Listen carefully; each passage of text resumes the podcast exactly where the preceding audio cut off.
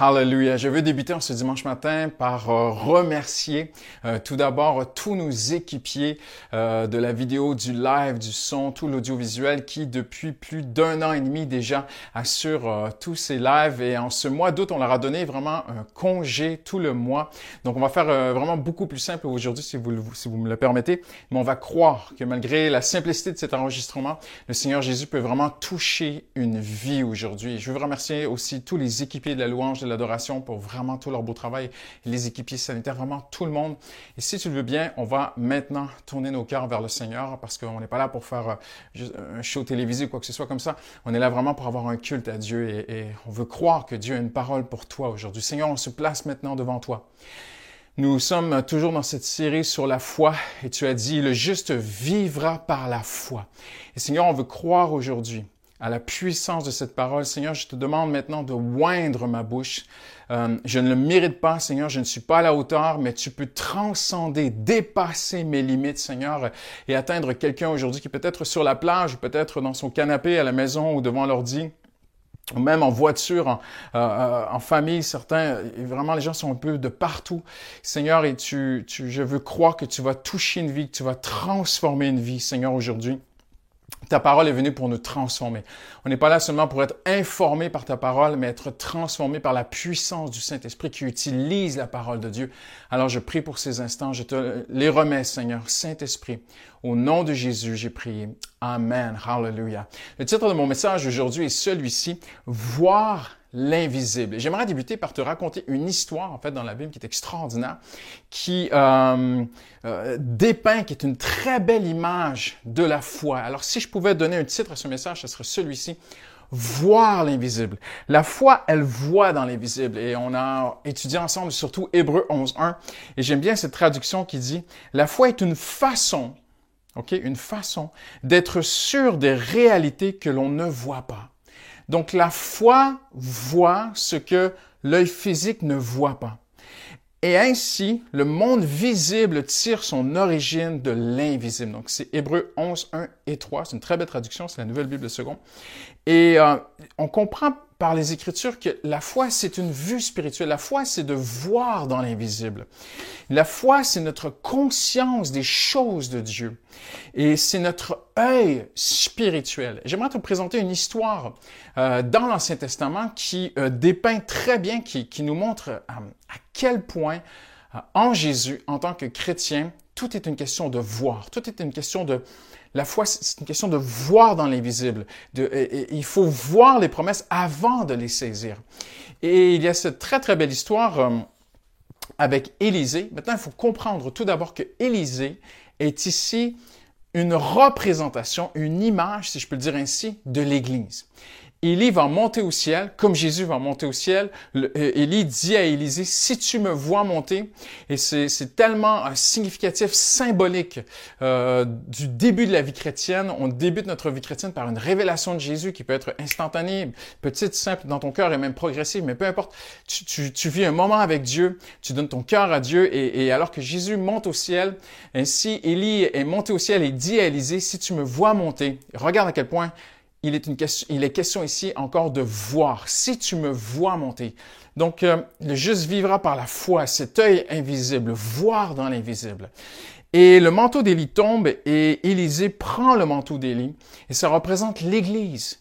Et Élisée va faire le double, la Bible dit, des miracles qu'il a fait. Jésus n'a-t-il pas dit que ceux qui croiraient en lui feraient plus que ce qu'il lui a fait?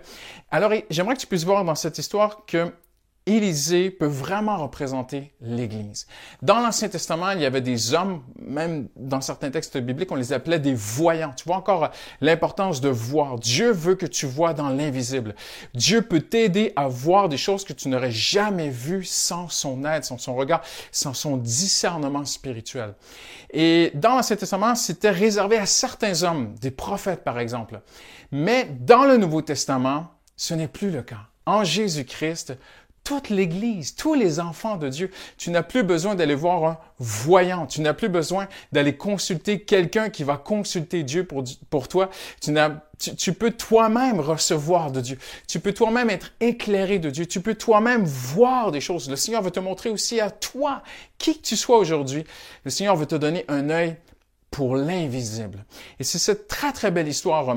En fait, euh, Élisée va nous montrer trois choses très très importantes. Il va, euh, il va y avoir cette histoire de guerre entre Israël et la Syrie. Et euh, le roi de Syrie voulait attaquer Israël. Donc il avait fait des guet-apens, il avait fait des pièges euh, où il, avait mis ses armées en embuscade, espérant qu'Israël allait passer par là pour leur tomber dessus. Et la Bible dit que Élisée le voyait à l'avance. N'est-ce pas extraordinaire? C'est écrit ceci. Euh, le roi de Syrie était en guerre, donc c'est euh, notre texte, c'est 2 rois chapitre 6 verset 8. Le roi de Syrie était en guerre avec Israël dans un conseil qu'il tient avec ses serviteurs et dit, mon camp sera à tel endroit. Donc c'est son, c'est son camp secret, c'est son pentagone, c'est son war room secret à lui. Il dit, mais l'homme de Dieu fit dire au roi d'Israël, attention, ne passe pas à cet endroit, car c'est là que les Syriens descendent. Donc Élisée voyait, Élisée le savait, ça lui était révélé par Dieu. Le roi d'Israël envoya des hommes se tenir en observation à l'endroit que lui avait mentionné et signalé l'homme de Dieu. Cela ne se produisit, pardon, pas seulement une ou deux fois, si bien que le roi de Syrie en fut troublé et il dit à ses généraux, à ses plus proches, à ses hommes de confiance, il dit, mais qui est le traître parmi nous qui va dire au roi d'Israël euh, nos, nos, secrets militaires?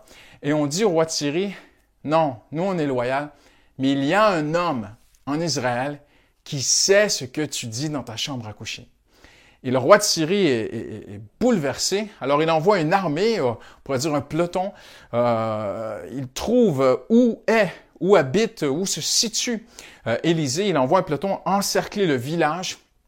Et alors que cet homme est là, Élisée, avec son serviteur Géasi, le matin se lève. Géasi sort du village pour probablement peut-être aller chercher de l'eau. Et il arrive face à face avec une armée qui a encerclé le village l'armée de Syrie vient, oppresser le serviteur de Dieu. Alors il va voir, Géasi va voir euh, Élisée lui dit, euh, Maître, euh, nous sommes encerclés, qu'est-ce qu'on va faire? Et Élisée lui dit ceci, lui dit, ceux qui sont avec nous sont plus nombreux, mais Géasi ne les voit pas. Regardez encore à quel point il est important de voir spirituellement. Alors il va prier, il dit, Seigneur, ouvre, leurs, ouvre ses yeux afin qu'ils voient. Les yeux de Géasi s'ouvrent et le serviteur d'Élisée voit ce que Élisée, son maître, voit. Il voit les armées d'Israël qui entourent aussi Élisée. C'est très, très beau parce que c'est écrit que les armées du Seigneur entouraient Élisée. Et les armées du Seigneur, Élisée, ça représente l'Église. Les armées du Seigneur t'entourent toi, entourent l'Église, protègent son Église. On touche pas à l'Église de Dieu comme ça. Et euh, il vit la montagne pleine de chevaux et de chars de feu tout autour d'Élisée. Donc, Élisée est encerclé par l'ennemi, mais l'ennemi est encerclé par les armées de Dieu. Et ça ne finit pas là. Élisée va sortir, il va aller vers eux, il va leur dire, euh, il va demander à Dieu que Dieu leur ferme les yeux. Tu vois encore l'importance de voir et de pas voir. Et euh, il va avoir autorité et toute l'armée vont devenir aveugles. Élisée va les conduire à la capitale, Samarie, où est le roi, son roi, le roi d'Israël.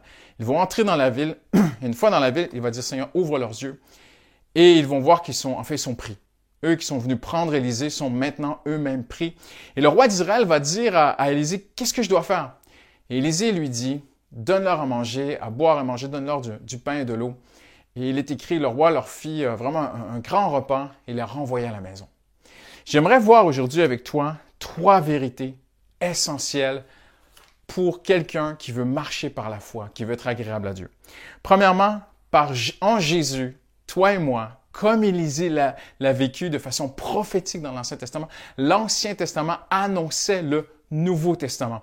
La vie d'Élisée ici annonce la vie de l'Église, une Église remplie du Saint-Esprit, une Église qui, qui voit dans l'invisible, mais aussi toi personnellement. Le Seigneur veut t'aider, le Seigneur veut te guider, le Seigneur veut te diriger. Il veut t'aider à voir trois choses. Premièrement, la foi voit la menace secrète. Élisée a averti le roi des guet-apens secrets. C'est très particulier ici comme combat militaire, parce que si tu vas étudier un peu l'Ancien Testament, euh, c'est très très rare que l'on va voir que en fait l'ennemi se cache. Souvent, il venait se placer en ordre de bataille il s'affrontait, c'était frontal, c'était ouvert, ce n'était pas caché. Ici, le roi de Syrie utilise une stratégie militaire qui vraiment est très très rare dans la Bible. Il, il, met des guet-apens, il veut piéger Israël, il, veut cacher ses armées, il attend que les armées d'Israël passent par là pour leur tomber dessus. Mais Élisée nous montre que par la foi, on peut voir les menaces de l'ennemi. Il y a des choses qui sont très claires. Euh, on a un combat spirituel, on a un ennemi, c'est pas mon voisin, c'est pas mon prochain, c'est Satan mon ennemi. On sait qu'il a été vaincu à la croix. On est appelé à, marcher sur l'aspect et le dragon. On est appelé à dominer, mais on sait qu'il y a quand même un combat spirituel que nous dominons, mais il est là, ce combat spirituel. on doit le combattre par la foi en Jésus-Christ. Maintenant, ce qui est très, très beau, c'est de voir que l'amour, la bonté et la réussite que Dieu a planifié pour toi passent aussi par des avertissements. Regarde bien ceci. Il est écrit que Élisée a averti le roi.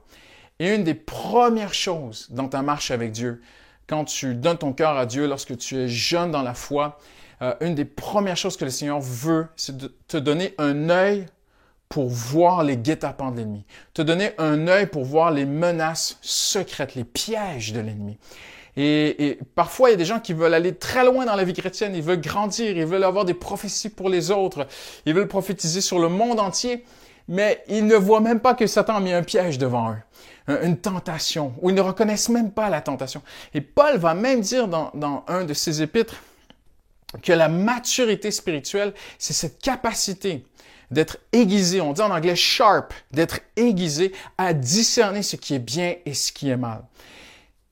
Marcher par la foi, vivre par la foi, signifie voir la menace secrète que l'ennemi peut mettre sur mon chemin, que ce soit pour ma vie personnelle, dans mon intégrité spirituelle, ou même dans mon ministère, dans mon couple, avec mes enfants, ma famille. Le Seigneur, parce que le Seigneur m'aime, le Seigneur m'avertit. Et parce que le Seigneur t'aime, le Seigneur ne nous dit pas toujours tout ce qu'on voudrait entendre. Il ne va pas toujours nous flatter dans le sens qu'on aime, mais parce qu'il nous aime, le Seigneur va parfois nous avertir. Il y a des, de saints, de bons avertissements de Dieu.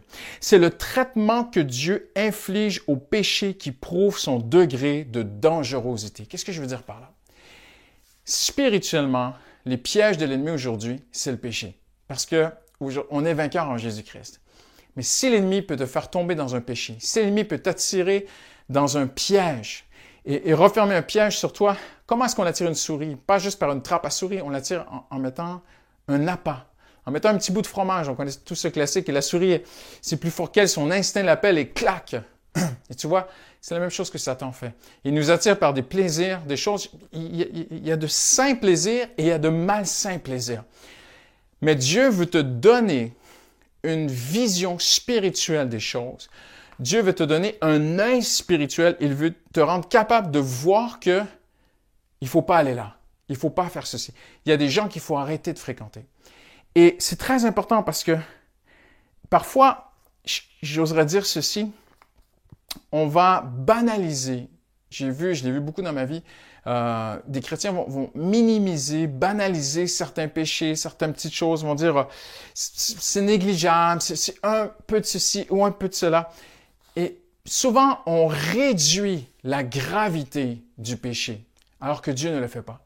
Et comment est-ce qu'on peut vraiment connaître à quel point le péché peut être un, piège mortel, une tentation peut être un piège mortel qui peut détruire ta vie, ton couple, tes enfants, ton ministère, ton appel, beaucoup de choses. Comment est-ce qu'on peut vraiment en venir à comprendre à quel point le péché est extrêmement dangereux? Eh bien, je trouve cette phrase qui touche vraiment mon cœur. C'est le traitement que Dieu inflige au péché qui prouve son degré de dangerosité. Pour Dieu, il n'y a pas de péché négligeable. Et quand je vois comment Dieu a traité le péché, comment est-ce que Dieu a traité le péché? Il l'a traité à la croix. Jésus a porté nos péchés et la colère de Dieu est tombée sur lui. Et quand tu vois à quel point Dieu a détruit, littéralement, c'est fort ce que je veux dire, peut-être que tu comprendras peut-être pas tout de suite théologiquement, mais à quel point Dieu a détruit son propre fils parce qu'il portait le péché du monde. Il est mort à notre place.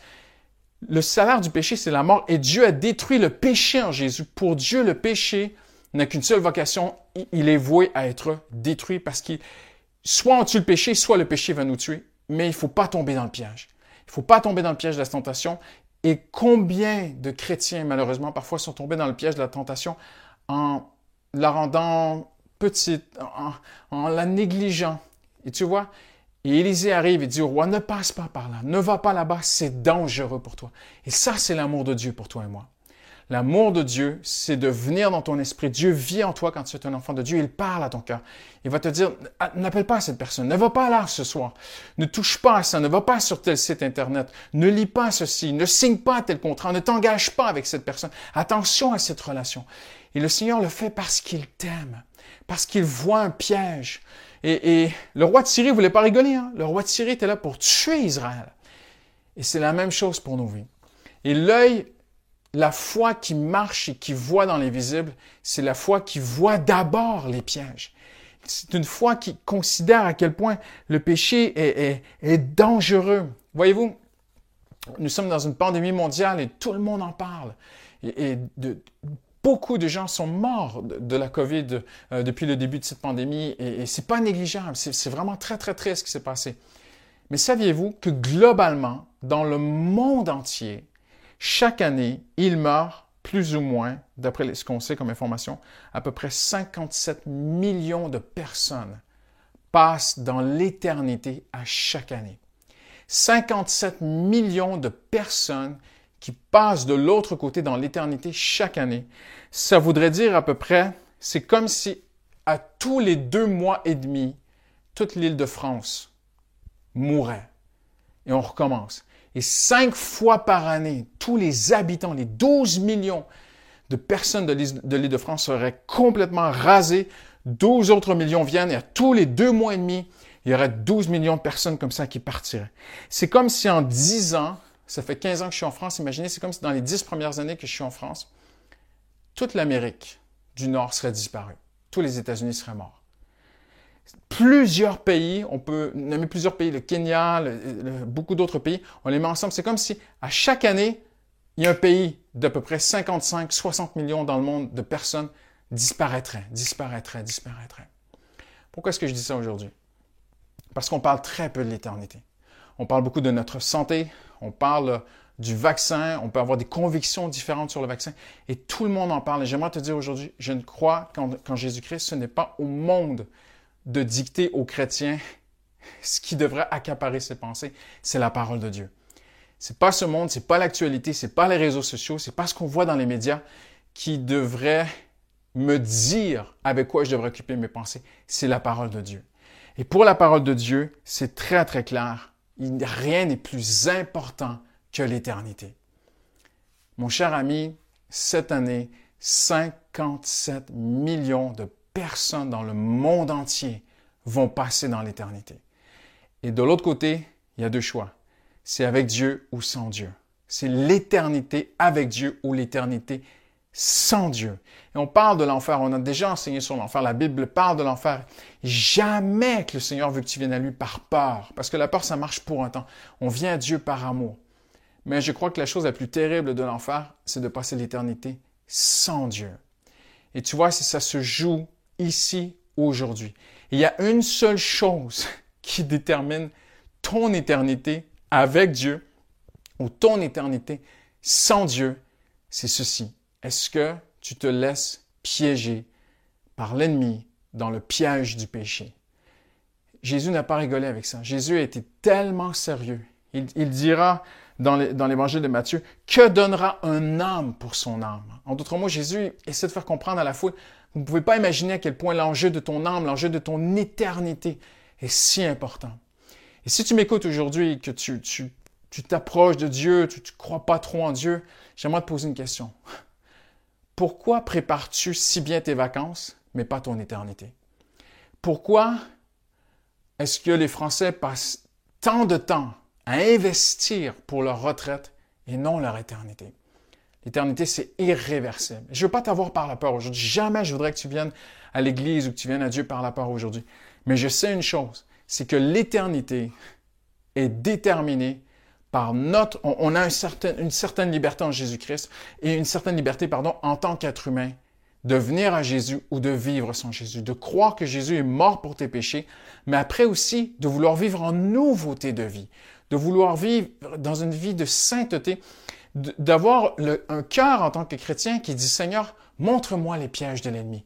Montre-moi, Seigneur, comme Élisée l'a montré au roi d'Israël, Seigneur, euh, montre-moi Euh, est-ce qu'il y a quelque chose que l'ennemi, est-ce qu'il y a un passage, est-ce que je vais passer par quelque part dans ma vie où je pourrais être piégé, tomber dans le péché et que ça pourrait me, me détruire et même affecter mon éternité? Tu peux le demander à Dieu. Et tu vois, en tant que pasteur, même je, discutais avec des gens dernièrement, j'aimerais dire ceci. J'ai vu trop de vies détruites par le péché, trop de couples, trop de familles, des familles complètement détruites. Parce qu'un père de famille s'est laissé piéger par l'ennemi. Alors peut-être que le Saint-Esprit l'avait averti. Ne va pas là, fais attention, ne touche pas à ça. Ne va pas boire un verre avec cette collègue. Il y a tellement, et, tu vois, regarde comment, comment Paul est, est, explicite et clair dans ses épîtres sur la vie de sainteté. Il les nomme, les péchés. J'ai même pas besoin de les nommer aujourd'hui. Le Saint-Esprit peut toucher quelque chose dans ta vie, te dire, fais attention. Ça peut être même quelque chose de simple comme la haine, la rancune, de nourrir quelque chose comme ça. C'est comme, ça va te gangréner, ça va te tuer à l'intérieur. Combien de familles, combien de ministères ont été détruits? Et j'oserais même dire, même parfois des églises à cause du péché. Ça fait tellement de mal. Et Dieu t'aime, Dieu m'aime. Et le Seigneur euh, vient aujourd'hui, comme il l'a fait, comme Élisée l'a fait pour le roi d'Israël, ainsi, l'Église le fait pour la société, mais le Saint-Esprit aussi le fait pour nous, dans notre cœur, dans notre vie. Et parfois, Dieu envoie quelqu'un sur ton chemin pour te dire, attention, ne va pas là. Tu vas te faire mal, ça va détruire ta vie. Et ça, c'est tellement important.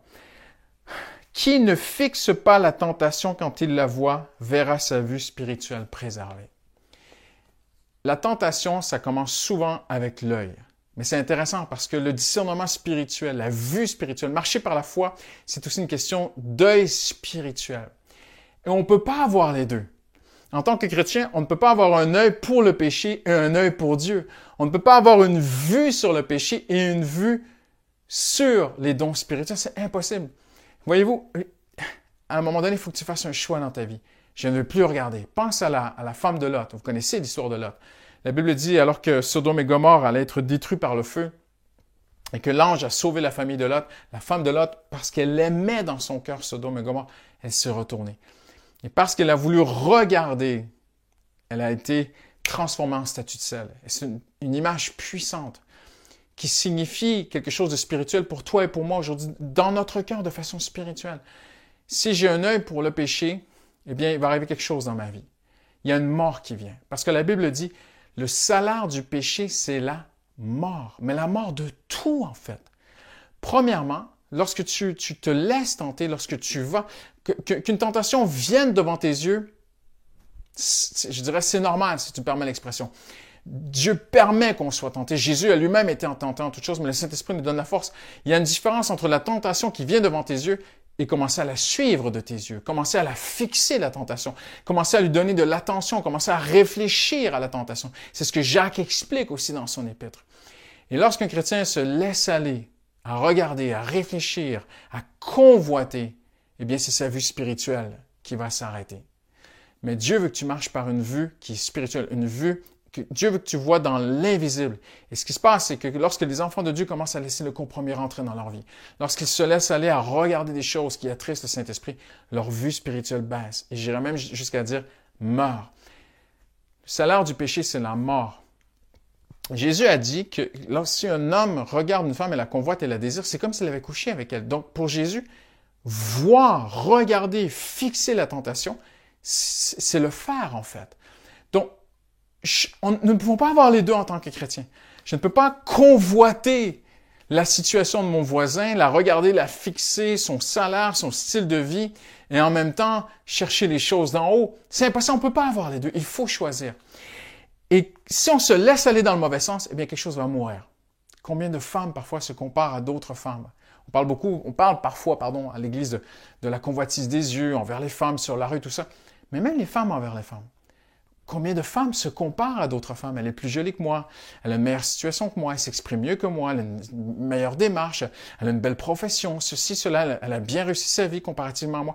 Et lorsque tu commences à te laisser aller, à regarder ces choses, tu te fixes, tu t'en rends pas compte, mais tu te fixes sur une tentation. Tentation de jalousie, tentation de convoiter ce que l'autre a.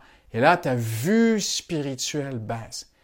Et la Bible dit, le résultat de tout cela, c'est la mort. Ta relation avec Dieu va mourir, ta visibilité spirituelle, pardon, ta vision spirituelle va, va, va mourir littéralement. Et beaucoup, beaucoup de choses vont s'enlever dans ta vie. Jésus a dit, l'œil est la lampe du corps. Si ton œil est en bon état, tout ton corps sera éclairé. En d'autres mots, c'est très fort ce que Jésus dit. L'œil, c'est la lampe du corps. Donc, ce qui rentre dans mon œil rentre dans ma vie. Alors, je dois faire attention à ce que je regarde. Voyez-vous? Dieu veut bénir. Dieu veut qu'on ait une vie bénie. Et regardez ce qu'il dit dans Isaïe 33. Qui se bande les yeux pour ne pas voir le mal? Très belle promesse. Aujourd'hui, il y a de la violence partout, il y a du sang partout à la télé, partout, les réseaux sociaux. Les gens aujourd'hui, certains se régalent de voir les CRS et les gens dans les manifestations se frapper les uns les autres, s'insulter. Certains ont un plaisir, un vilain plaisir à aller regarder ça. Tu pourras pas avoir ça et Dieu. Tu peux pas avoir les deux. Il faut faire un choix. Qui se bande les yeux pour ne pas voir le mal? En d'autres mots, c'est un choix. Je ne veux pas que, me divertir à regarder le mal. Tes yeux verront le roi dans toute sa beauté. Quelle promesse! Si je fais le choix, Seigneur, je ne veux plus regarder les choses de ce monde, je ne veux plus les, les convoiter, eh bien, le Seigneur te fait une promesse. Je vais te révéler mon Fils. Je vais te révéler ma gloire, ma présence. Tes yeux verront le roi dans toute sa beauté. Et ça dit, ils contempleront le pays dans toute son étendue. En d'autres mots, Dieu dit, si tu gardes tes yeux de convoiter le mal, je vais te montrer des, promesses extraordinaires pour ta vie personnelle.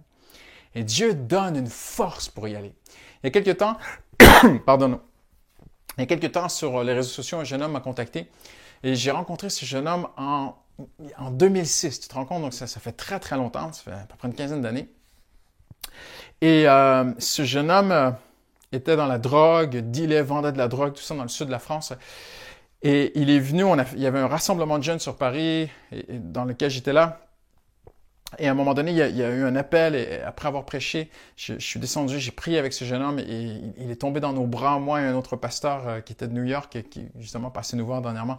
Et euh, ce jeune homme a, tombé dans les bras de Jésus, donné son cœur à Dieu, a commencé à vivre pour le Seigneur. Mais il a eu des tentations de retourner en arrière, de repartir dans le sud, de refaire dans le sud de la France et, et de retourner à toutes ces magouilles et cette vie dans laquelle il touchait beaucoup d'argent. Mais il a fait un choix de ne pas regarder, de ne pas voir, de garder ses yeux. Et j'étais tellement touché parce que tant d'années plus tard, dernièrement, il m'écrivait et on s'est écrit à travers euh, Messenger. Il, me racontait à quel point euh, Dieu a béni sa vie aujourd'hui. Euh, il, a un très un bon travail, sa femme aussi. Il est marié, il a plusieurs enfants et Dieu l'a béni. Il sert le Seigneur dans l'église où il est. Et je me disais, Seigneur, ne l'as-tu pas béni parce que tu l'as averti, tu lui as fait voir les menaces secrètes de l'ennemi. Et je me souviens dans les débuts de sa foi, je l'accompagnais, et d'autres aussi bien sûr, mais et, le Seigneur l'aidait à voir les menaces. Et c'est ce que Dieu veut pour toi aujourd'hui. Le Seigneur t'aime. Il veut que toi et moi, nous puissions voir. Il veut que nous soyons comme Élisée et qu'on voit là où l'ennemi met des pièges parce que Dieu veut nous bénir en retour. Et tout commence avec les yeux. Et Dieu veut qu'on ait un œil spirituel, mais il faut faire des choix. Je veux rapidement, parce que le temps passe tellement vite, Deuxièmement, la foi voit les moyens célestes. Donc, Élisée prie alors qu'il est entouré, la ville est entourée de l'armée de l'ennemi. Élisée prie, il dit, Seigneur, ouvre, ouvre les yeux de mon serviteur et il voit l'armée de Dieu. Maintenant, je veux souligner quelque chose de très important. C'est que dans l'Exode, quand le peuple est sorti d'Égypte, donc des siècles avant cette histoire, Dieu a dit, j'enverrai un ange, juste un, pas une armée, juste un ange, et lui va chasser tous tes ennemis tout le, peuple euh, de Canaan, le, pays de Canaan sera donné à Israël par un ange. Et même David va voir à un moment donné dans une vision, il voit un ange qui amène le jugement de Dieu. Moi, j'ai cette conviction que Dieu n'a besoin que d'un ange pour demain détruire toute la planète s'il voudrait tellement. Un ange est extrêmement puissant. Mais ici, Élisée et Géasi ne voient pas un ange, ils voient l'armée des anges, une armée de feu ils sont entourés, mais l'armée de feu de Dieu les entoure aussi. Et tu vois, quand tu veux marcher dans la sainteté, quand tu veux suivre Dieu, que tu te consacres à Dieu, et peut-être que tu, m'écoutes aujourd'hui, tu es une enfant de Dieu qui marche avec Dieu, il n'y a pas de compromis dans ta vie, tu te dis, mais pasteur, j'ai tout donné à Dieu, je suis oppressé. Je vais t'encourager aujourd'hui, c'est normal. Moi aussi, parfois, il m'arrive des trucs. Moi aussi, parfois, j'ai l'impression qu'alors que je sers le Seigneur, alors que je veux simplement vivre et lui être agréable et je fais de mon mieux pour vivre dans l'intégrité, eh bien, l'ennemi vient m'oppresser. Et ça arrive des moments d'oppression. Ça arrive des moments où on se sent cerné. Ça arrive des moments où on se sent encerclé, où on ne sait plus où se tourner. Euh, il n'y a pas de fuite. Ils étaient euh, reculés contre le mur. Ils étaient encerclés. On ne peut pas s'en sortir. Et Dieu ouvre les yeux et dit, attends, ceux qui sont avec toi sont plus nombreux que tes ennemis. Et ça, c'est une très, très belle promesse. Marcher par la foi demande aussi qu'on puisse avoir cette révélation, que Dieu nous ouvre les yeux. On a besoin, comme Géasi, que le Seigneur nous ouvre les yeux et que l'on voit. Il y a une issue à cette situation. Et peut-être que tu ne connais pas aujourd'hui euh, comment tu pourrais t'en sortir, mais si ta vie est en règle avec Dieu, s'il n'y a pas de compromis, et même si tu t'es mis dedans, même si toi-même tu as tombé, chuté peut-être dans le péché, et tu dis, je me suis mis dedans, pasteur, et il y a des conséquences que peut-être tu devras subir, peut-être des conséquences légales parfois. Mais globalement, le Seigneur veut ton bien, le Seigneur veut te bénir, le Seigneur veut t'aider à t'en sortir, le Seigneur veut même t'aider parfois à réparer les choses que nous-mêmes, on a, on a pu détruire. On a tous fait des erreurs, j'ai fait des erreurs.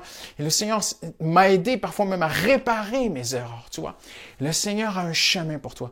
Il faut se placer devant Dieu et croire.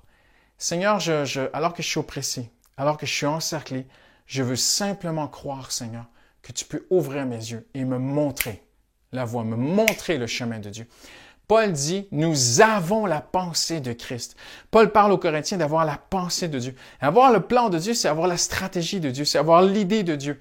Et la Bible dit que pour toute tentation qui est devant nous, le Seigneur a déjà prévu un moyen de s'en sortir. Le Seigneur avait prévu un moyen pour Élisée, pour Géasi, le Seigneur a déjà prévu un moyen pour toi et moi. Et il est écrit aussi que tout concourt au bien et, tout s'imbrique ensemble pour notre bien. C'est ça que l'apôtre Paul dit. Tout concourt au bien, tout travaille ensemble au bien de ceux qui aiment Dieu. J'aimerais t'encourager aujourd'hui par cette pensée. La foi voit aussi les moyens célestes. On a des moyens célestes. On a peut-être très peu de moyens humains, moyens financiers peut-être très limités. Peut-être même dans tes talents, tes dons, dans qui tu es, tu te dis, mais qui suis-je pour que Dieu se serve de moi? si tu es à la place que Dieu veut, voulait pour toi, si tu es dans sa volonté et si ton cœur est bien disposé avec humilité juste à le servir, sois fidèle, fais confiance au Seigneur. Géasi n'a pas demandé à être là, Élisée n'a pas demandé. C'est parce que Élisée servait le Seigneur qui est encerclé. Et parfois, dans notre fidélité, on se retrouve complètement encerclé. Mais puisse le Seigneur nous ouvrir les yeux. La foi voit les moyens célestes. Et troisièmement, terminant, la foi voit avec miséricorde. Et c'est une très, très belle pensée en terminant. C'est que lorsque Élisée conduit l'armée de l'ennemi dans la ville de Samarie et que leurs yeux s'ouvrent, il dit au roi, donne-leur à manger et renvoie-les. En d'autres mots, ça, c'est le top.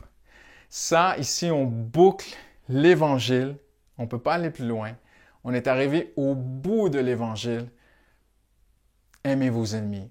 Priez pour ceux qui vous persécutent, faites du bien à ceux qui vous font du mal, bénissez ceux qui vous maudissent. Et tous les enseignements que Jésus a lui-même vécu en exemple à la croix.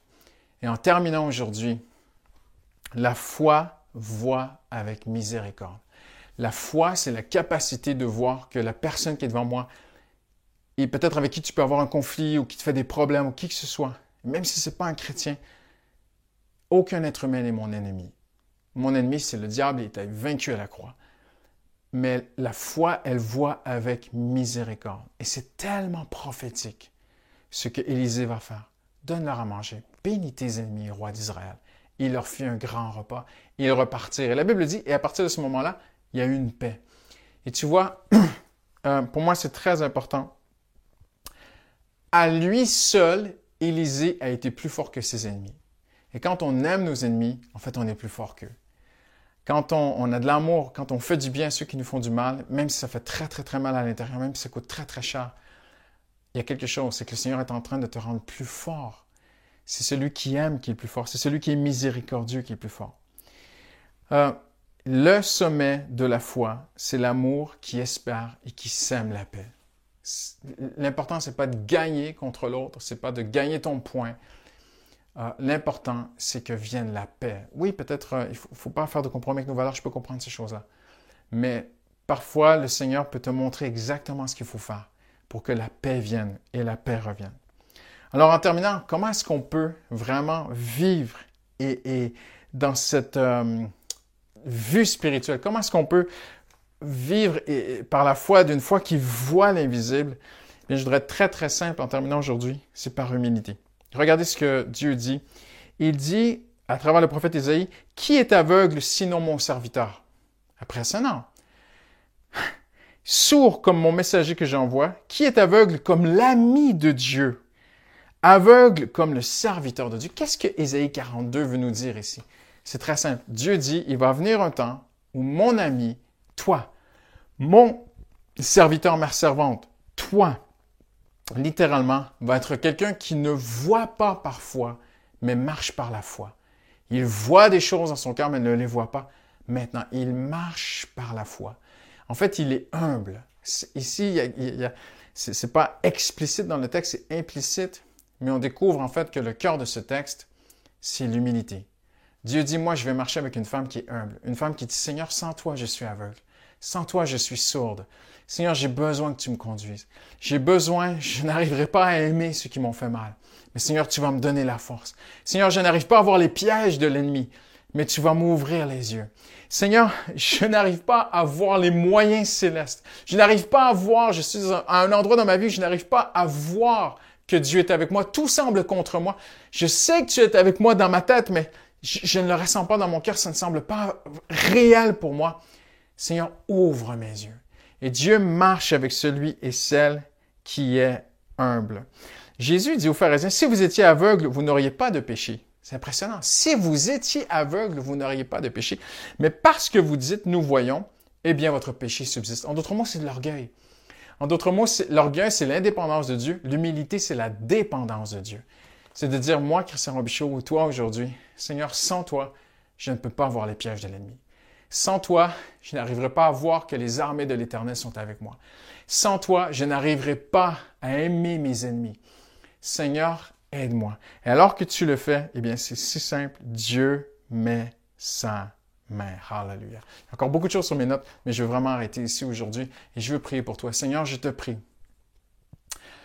En ce dimanche de cet été, Seigneur, au cœur, au creux des vacances, Seigneur, tu vois cette personne qui m'écoute aujourd'hui. Tu vois mon frère, ma soeur, et tu l'aimes, Seigneur.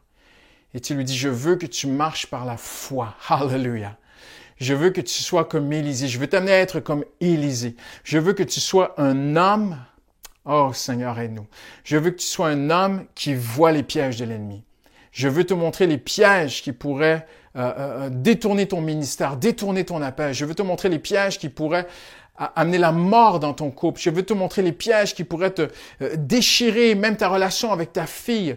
Le Seigneur te dit, je veux te montrer les pièges, mais humilie-toi devant moi. Oh, dis à ton Dieu, Seigneur, je n'y arrive pas. J'ai besoin que tu me montres.